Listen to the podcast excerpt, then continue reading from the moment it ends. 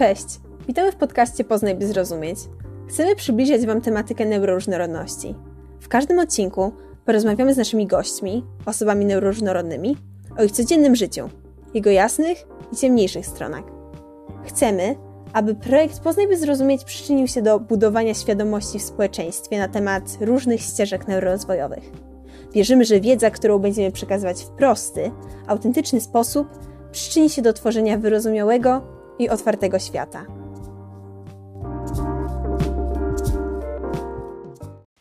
Hej, e, dzisiaj będziemy rozmawiać na temat OCD, e, czyli zaburzeniu obsesyjno-kompulsyjnym, również znanym jako nerwica natręstw. Charakteryzuje się ono, jak sama nazwa wskazuje, obsesjami, czyli nawracającymi się natrętnymi, inwazyjnymi myślami oraz kompulsjami, czyli czynnościami, które osoba musi wykonać. E, ale oczywiście nie jestem specjalistą, to są informacje przeczytane w internecie. Natomiast naszym gościem dzisiaj jest Gabi, która ma OCD, więc może się wypowiedzieć trochę więcej na ten temat. W takim razie, Gabi, e, pierwsze pytanie do ciebie. Um, pomijając tą definicję, którą przeczytałam, e, czym dla ciebie jest OCD? Dla mnie OCD jest po prostu bardzo męczącą chorobą, nie będę tego ukrywać. Wiadomo, nie fizycznie, tylko psychicznie. E, myślę, że patrząc z perspektywy lat, miało ono ogromny wpływ na to, kim teraz jestem, na moją samoocenę, e, przede wszystkim sposób, w jaki postrzegam sama siebie. I często wyobrażam sobie OCD jako tak jakby taką drugą osobę żyjącą w mojej głowie, kierującą mną, moimi myślami. To jest bardzo interesujące, co teraz powiedziałaś. Ten koncept y, drugiej osoby. Do czego cię ona zmusza? Znaczy, nie powiedziałabym, że zmusza. Bardziej w moim przypadku to jest tak, tak jakby jak na filmach, taki diabeł siedzący na ramieniu, podrzucający takie bardzo negatywne, często agresywne myśli, których e, no, teraz jestem w stanie stwierdzić, że to nie są rzeczy, które sama bym wymyśliła. Właśnie stąd wziąłam tą drugą osobę. Zdaję sobie sprawę, że to nie są moje myśli i dlatego w jakiś sposób to sobie tak wyobrażam. A kiedy zorientowałaś się, że faktycznie nie postrzegasz świata jako osoby neurotypowe? Pamiętam taki jeden moment, y, mogłam mieć myślę około 14-15 lat i oglądałam telewizję z moimi rodzicami i mój tata podgłośnił dźwięk na nieparzystą liczbę i to jest właśnie jeden z moich objawów. Gdy słucham muzyki, oglądam telewizję i tak dalej, y, dla mnie dźwięk musi być ustawiony właśnie parzyście, albo gdy są to większe liczby, nie wiem, 20, 50, 70 i tak dalej, no to wtedy musi być wielokrotnością piątki. I inaczej nie jestem w stanie się po prostu skupić na niczym innym, nawet na tym, co oglądam czy czego słucham. Myślę tylko o tej konkretnej liczbie do momentu, w którym po prostu nie zostanie ona zmieniona. I po, właśnie wtedy poprosiłam mojego tatę, żeby podgłośnił lub ściszył e, telewizor tak, żeby ten dźwięk był parzysty. No i oczywiście on spojrzał się na mnie i spytał po co, jaka to jest różnica, no i odpowiedziałam mu, że tak musi być i tyle. No i wiadomo, zmienił ten dźwięk, ale tak patrzył się na mnie trochę um, w taki dziwny sposób i wtedy chyba właśnie pierwszy raz jakby świadomie zauważyłam, że coś jest nie tak i wcześniej po prostu wydawało mi się, że to jest normalne, że każdy tak ma, no ale wtedy właśnie zauważyłam, że może jednak nie do końca. Mm. No właśnie, a oczywiście wliczając w to ten moment, o którym teraz powiedziałaś, e, jak u Ciebie wyglądał przebieg zaburzenia? Znaczy, myślę, że u mnie to zaburzenie występowało już od dawna, nawet mogłabym powiedzieć, że od dzieciństwa, tylko po prostu wcześniej nie zdawałam sobie z tego sprawy. E, I dopiero kiedy było ono na tyle silne, że zaczęło mi przeszkadzać jakby w codziennym życiu i kiedy zauważyłam, że to rzeczywiście odbiega od normy, no to stwierdziłam, że coś może być nie tak. Patrząc z perspektywy czasu, wydaje mi się, że u mnie OCD nasilało się w momencie, kiedy nasilały się też inne choroby psychiczne, które u mnie występują, jak na przykład depresja. To jakby szło w parze. No i oficjalną diagnozę miałam postawioną, wydaje mi się, że w październiku w 2021 roku. A jak wyglądał proces Twojej diagnozy? W moim przypadku był to test przeprowadzony u psychologa. Cała diagnoza trwała kilka, kilka spotkań, e, miałam przeprowadzony wywiad, no i na końcu wystawiona była opinia specjalisty. A jakie emocje towarzyszyły tej diagnozie? No, myślę, że przede wszystkim była to dla mnie spora ulga. E, kiedyś strasznie mnie to dołowało, ciągle myślałam, że coś musi być ze mną nie tak. I dopiero kiedy ktoś mi powiedział, że jakby to nie jest moja wina, to nie są moje myśli, e, no to było po prostu jakby ktoś zdjął taki duży ciężar z moich ramion i długo zajęło mi w pełni tego zaakceptowanie, ale dzięki współpracy z psychologiem i terapii, no teraz powiedzmy, że jestem w stanie na co dzień w miarę normalnie funkcjonować. No właśnie, jak teraz wygląda Twoja codzienność z OCD? No nie będę ukrywać, jest to bardzo męczące. E, ogólnie objawy OCD dzielą się na dwa rodzaje, czyli myśli obsesyjne lub natrętne oraz tak zwane rytuały. E, rytuały to są czynności, które dla innych mogą wydawać się irracjonalne, czyli na przykład nie wiem, kilkukrotne mycie rąk, upewnianie się, czy na pewno zamknęliśmy drzwi, zakręciliśmy gaz, wodę i tak. A myśli obsesyjne albo inaczej kompulsywne to myśli pojawiające się tak naprawdę znikąd, bardzo często nieprzyjemne, agresywne, dotyczące śmierci, wypadków lub myśli w kontekście seksualnym, często nawet w stosunku do osób nam bliskich, nie wiem, przyjaciół, rodziny. I dodatkowo może to być skupianie się na tak jakby nieistotnych rzeczach, e, czyli na przykład liczenie przedmiotów, a na przykład gdy zostanie nam to przerwane, no to powtarzanie czynności od początku do końca, aż do skutku. I e, ważne jest też, że rzecz, która oddziela OCD od psychozy czy schizofrenii, jest fakt, że osoba chora na OCD zdaje sobie sprawę, że jego myśli są niepokojące. I u mnie występuje głównie ten drugi objaw, czyli te myśli obsesyjne. A dlatego właśnie diagnoza była też dla mnie taką ulgą, bo od lat praktycznie codziennie w mojej głowie pojawiały się dziwne myśli, dziwne na tyle do tego stopnia, że jakby sama nawet zaczynałam się, się samej siebie bać. Nie wiedziałam, czy jakby coś jest ze mną nie tak, czy jestem nienormalna. Nawet można powiedzieć, że w jakimś stopniu w pewnym momencie mogłam się siebie samej brzydzić. I po jakimś czasie spędzonym na terapii jest mi na pewno łatwiej, a nawet gdy łapię się czasami na sytuacjach, w których nadal się dobijam i zastanawiam, nie wiem, Boże, jak mogą coś takiego pomyśleć, no to potrafię się zatrzymać i powiedzieć sobie, że jakby to nie są moje myśli, że wszystko jest ok i postaram się w jakiś sposób odwrócić swoją uwagę. Jeszcze co do Twojej codzienności, czy masz jakieś mechanizmy, które pomagają Ci radzić sobie z inwazyjnymi, natrętnymi myślami? E, dwie rzeczy, trzy w sumie, które polecam, które wiem, że działają u mnie. Pierwszą z nich jest po prostu skupienie się i powtarzanie ciągle jednej frazy, czyli właśnie na przykład to nie są moje myśli. E, znaczy wiem, że mi to pomagało, szczególnie na samym początku. E, drugą rzeczą jest bardzo znana metoda 54321, E, czyli która polega po prostu na aktywowaniu wszystkich pięciu zmysłów i też właśnie odwróceniu uwagi. E, wystarczy rozejrzeć się dookoła, zauważyć pięć przedmiotów, które widzimy, cztery przedmioty e, czy cztery rzeczy, które słyszymy, trzy, które jesteśmy w stanie poczuć, dotknąć, dwie, które wyczuwamy zmysłem węchu i jedną, którą możemy posmakować. E, bardzo prosta metoda i bardzo łatwa do wykonania, szczególnie gdy jesteśmy na przykład w miejscu publicznym i to pomaga też na przykład ludziom, którzy cierpią na ataki paniki. Ogólnie pomaga wyciszyć, obniżyć ciśnienie krwi i tak dalej. I ostatnią taką w sumie chyba najprostszą metodą, której e, często używam, jest po prostu liczenie palców w kolejności e, palec wskazujący, serdeczny, środkowy i mały i powtarzanie ich sobie w kolejności 1, 3, dwa, cztery. Nie wiem, czy to jest proste do zrozumienia, ale e, wiem, że w momencie, kiedy skupiam się po prostu na tych liczbach, no to jestem w stanie odwrócić swoją uwagę od tych myśli, które u mnie występują. Powiedziałaś, że teraz dzięki terapii możesz kontrolować niektóre myśli, niektóre zachowania. Um, jak wygląda terapia w przypadku OCD?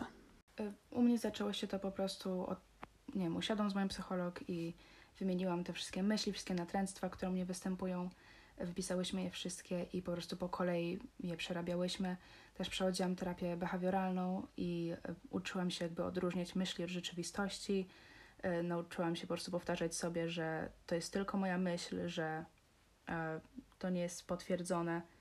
I no tak jak powiedziałam wcześniej, łapię się czasami na sytuacjach, w których nadal, że tak powiem, OCD przyjmuje mój umysł um, ale jestem w stanie jakby się zatrzymać i tak naprawdę do skutku po prostu powtarzać sobie, że to nie są moje myśli i tak jak powiedziałam, też odwracanie uwagi e, pomaga. Wiadomo, nie zawsze, ale no teraz już, jest już na pewno lepiej niż było powiedzmy kilka lat temu. Czy w takim razie mogłabyś teraz powiedzieć, że bardziej akceptujesz fakt, że masz OCD? Myślę, że tak. Myślę, że.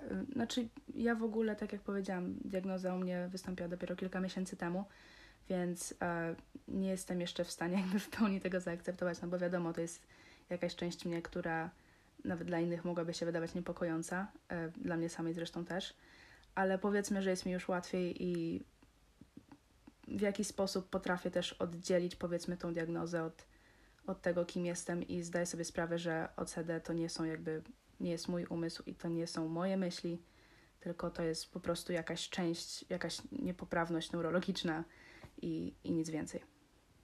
A czy jesteś otwarta na temat swojego zaburzenia i jeżeli tak, to jakie są reakcje ludzi, kiedy się dowiadują? raczej nie, niewielu moich znajomych w ogóle wie o mojej diagnozie. Zdaję sobie sprawę z tego, że ludzie mogą do tego różnie podejść, nie zawsze wszystko zrozumieją. E, na szczęście powiedzmy, że jestem w stanie moje rytuały ukryć. E, w moim przypadku to są takie rzeczy jak na przykład upewnianie się, czy drzwi są zamknięte, czy idąc na przykład po chodniku staram się nie, nie nachodzić na linię pomiędzy, pomiędzy kafelkami. To są takie jakby rzeczy, które powiedzmy w jakiś sposób mogę wytłumaczyć czymś innym, czy nawet ukryć, a szczególnie po powiedzmy latach praktyki. A czy spotkałaś się lub spotykasz się z jakimiś mitami czy stereotypami na temat OCD? Chyba jeden taki najbardziej krzywdzący mit jest taki, że te myśli, które pojawiają się w naszej głowie, są nasze jakieś ukryte pragnienia, czy coś, co próbujemy od siebie odrzucić, ale nadal jest częścią nas. E, oczywiście to nie jest prawda, ale właśnie z takim mitem spotkałam się od razu po otrzymaniu diagnozy, jeszcze przed rozpoczęciem terapii, gdy po raz pierwszy wyszukałam w internecie jakby w ogóle na czym OCD polega.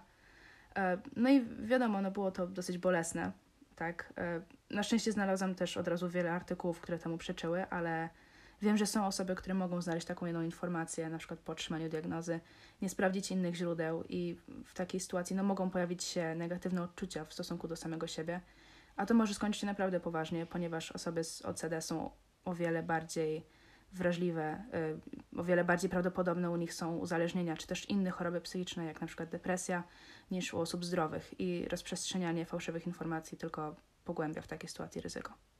A zanim dostałaś ten oficjalny papierek, oficjalną diagnozę, czy starałaś się sama coś wyszukać w internecie, jakieś odpowiedzi na pytania? To znaczy w moim przypadku to się w ogóle zaczęło właśnie od, y, od tego, że sama zauważyłam, że coś jest nie tak, sama zaczęłam czytać na ten temat. Y, w ogóle uważam, że samodiagnoza jest bardzo ważna. Wiadomo, że nie zawsze tylko na niej można polegać, ale y, są sytuacje, w których nie każdy ma dostęp do pomocy psychologa, czy właśnie nie może otrzymać takiej profesjonalnej diagnozy. I no, w ogóle, przynajmniej ja tak uważam, że każda diagnoza zaczyna się od samodiagnozy, bo żeby ktoś w ogóle poszedł na terapię, spytał się, poprosił o pomoc, no to musi sam zauważyć, że coś jest nie tak i sam musi zauważyć, że na przykład występują u niego objawy danego zaburzenia. I w takiej sytuacji może rzeczywiście pójść do profesjonalisty i, i wtedy otrzymuje się profesjonalną diagnozę. Kiedy czytałam na temat OCD przed naszą rozmową, znalazłam bardzo wiele informacji na temat obsesyjnego sprzątania i fobii ogólnej do zarazków, do brudu. Co ty o tym sądzisz? To znaczy, wiadomo, że czasami jest to rzeczywistym objawem, szczególnie właśnie obawianie się e, zarazków. E, dlatego z tym też związane jest na przykład właśnie sprzątanie czy mycie rąk, ale nie jest to jedynym objawem i też nie występuje on u każdego. I też rzeczywiście teraz, jak tak wspominam, wiele razy widziałam ludzi, którzy zauważyli u siebie coś, co raczej ja bym nazwała perfekcjonizmem e, i mówili, że mają OCD właśnie, bo lubią sprzątać i lubią, jak mają, jak mają porządek w pokoju, a to tak nie do końca działa. I o ile można to uznać za objaw rzeczywisty, to też trzeba pamiętać, że tak jak powiedziałam, nie występują zawsze i to, że ktoś na przykład ma bałagan w pokoju nie oznacza automatycznie, że nie może mieć OCD. No właśnie, a na ile uważasz, że Twoje doświadczenia są uniwersalne, jeżeli chodzi o inne osoby z OCD? Tak jak powiedziałam, u mnie występują częściej właśnie myśli natrętne niż, e, niż właśnie natręctwa, rytuały. E, są silniejsze i występują częściej, więc wiem na pewno, że jest dużo osób, które mogą mi e, zarzucić, że nie znam się na wszystkim, nie do końca tutaj się powinnam wypowiadać, ponieważ mówię, występuje tylko u mnie część objawów, ale też duża, duża ilość, myślę, mogłaby się utożsamiać z tym, co tutaj powiedziałam. Jako osoba, która ma znajomych z OCD, czy jest coś, co ja mogę zrobić, żeby czuli się bardziej komfortowo, bezpiecznie w moim towarzystwie?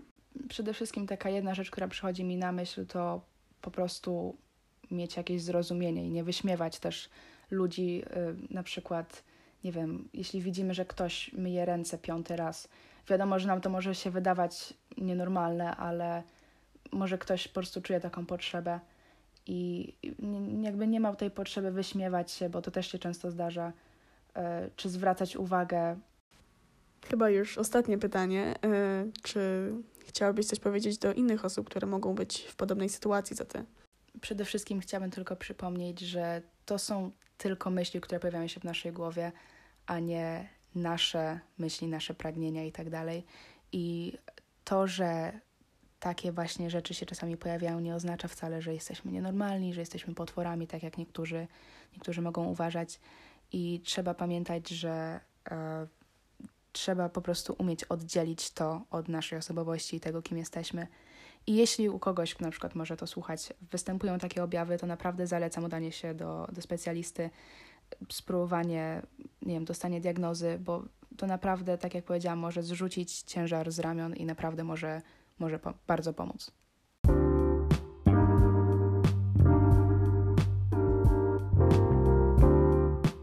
W takim razie niestety chyba tutaj muszę zakończyć naszą rozmowę, ale bardzo Ci dziękuję, że zdecydowałaś się wypowiedzieć na temat swojego zaburzenia, bo ja naprawdę dużo się dowiedziałam, na pewno więcej niż z internetu a, i mam nadzieję, że Wy też.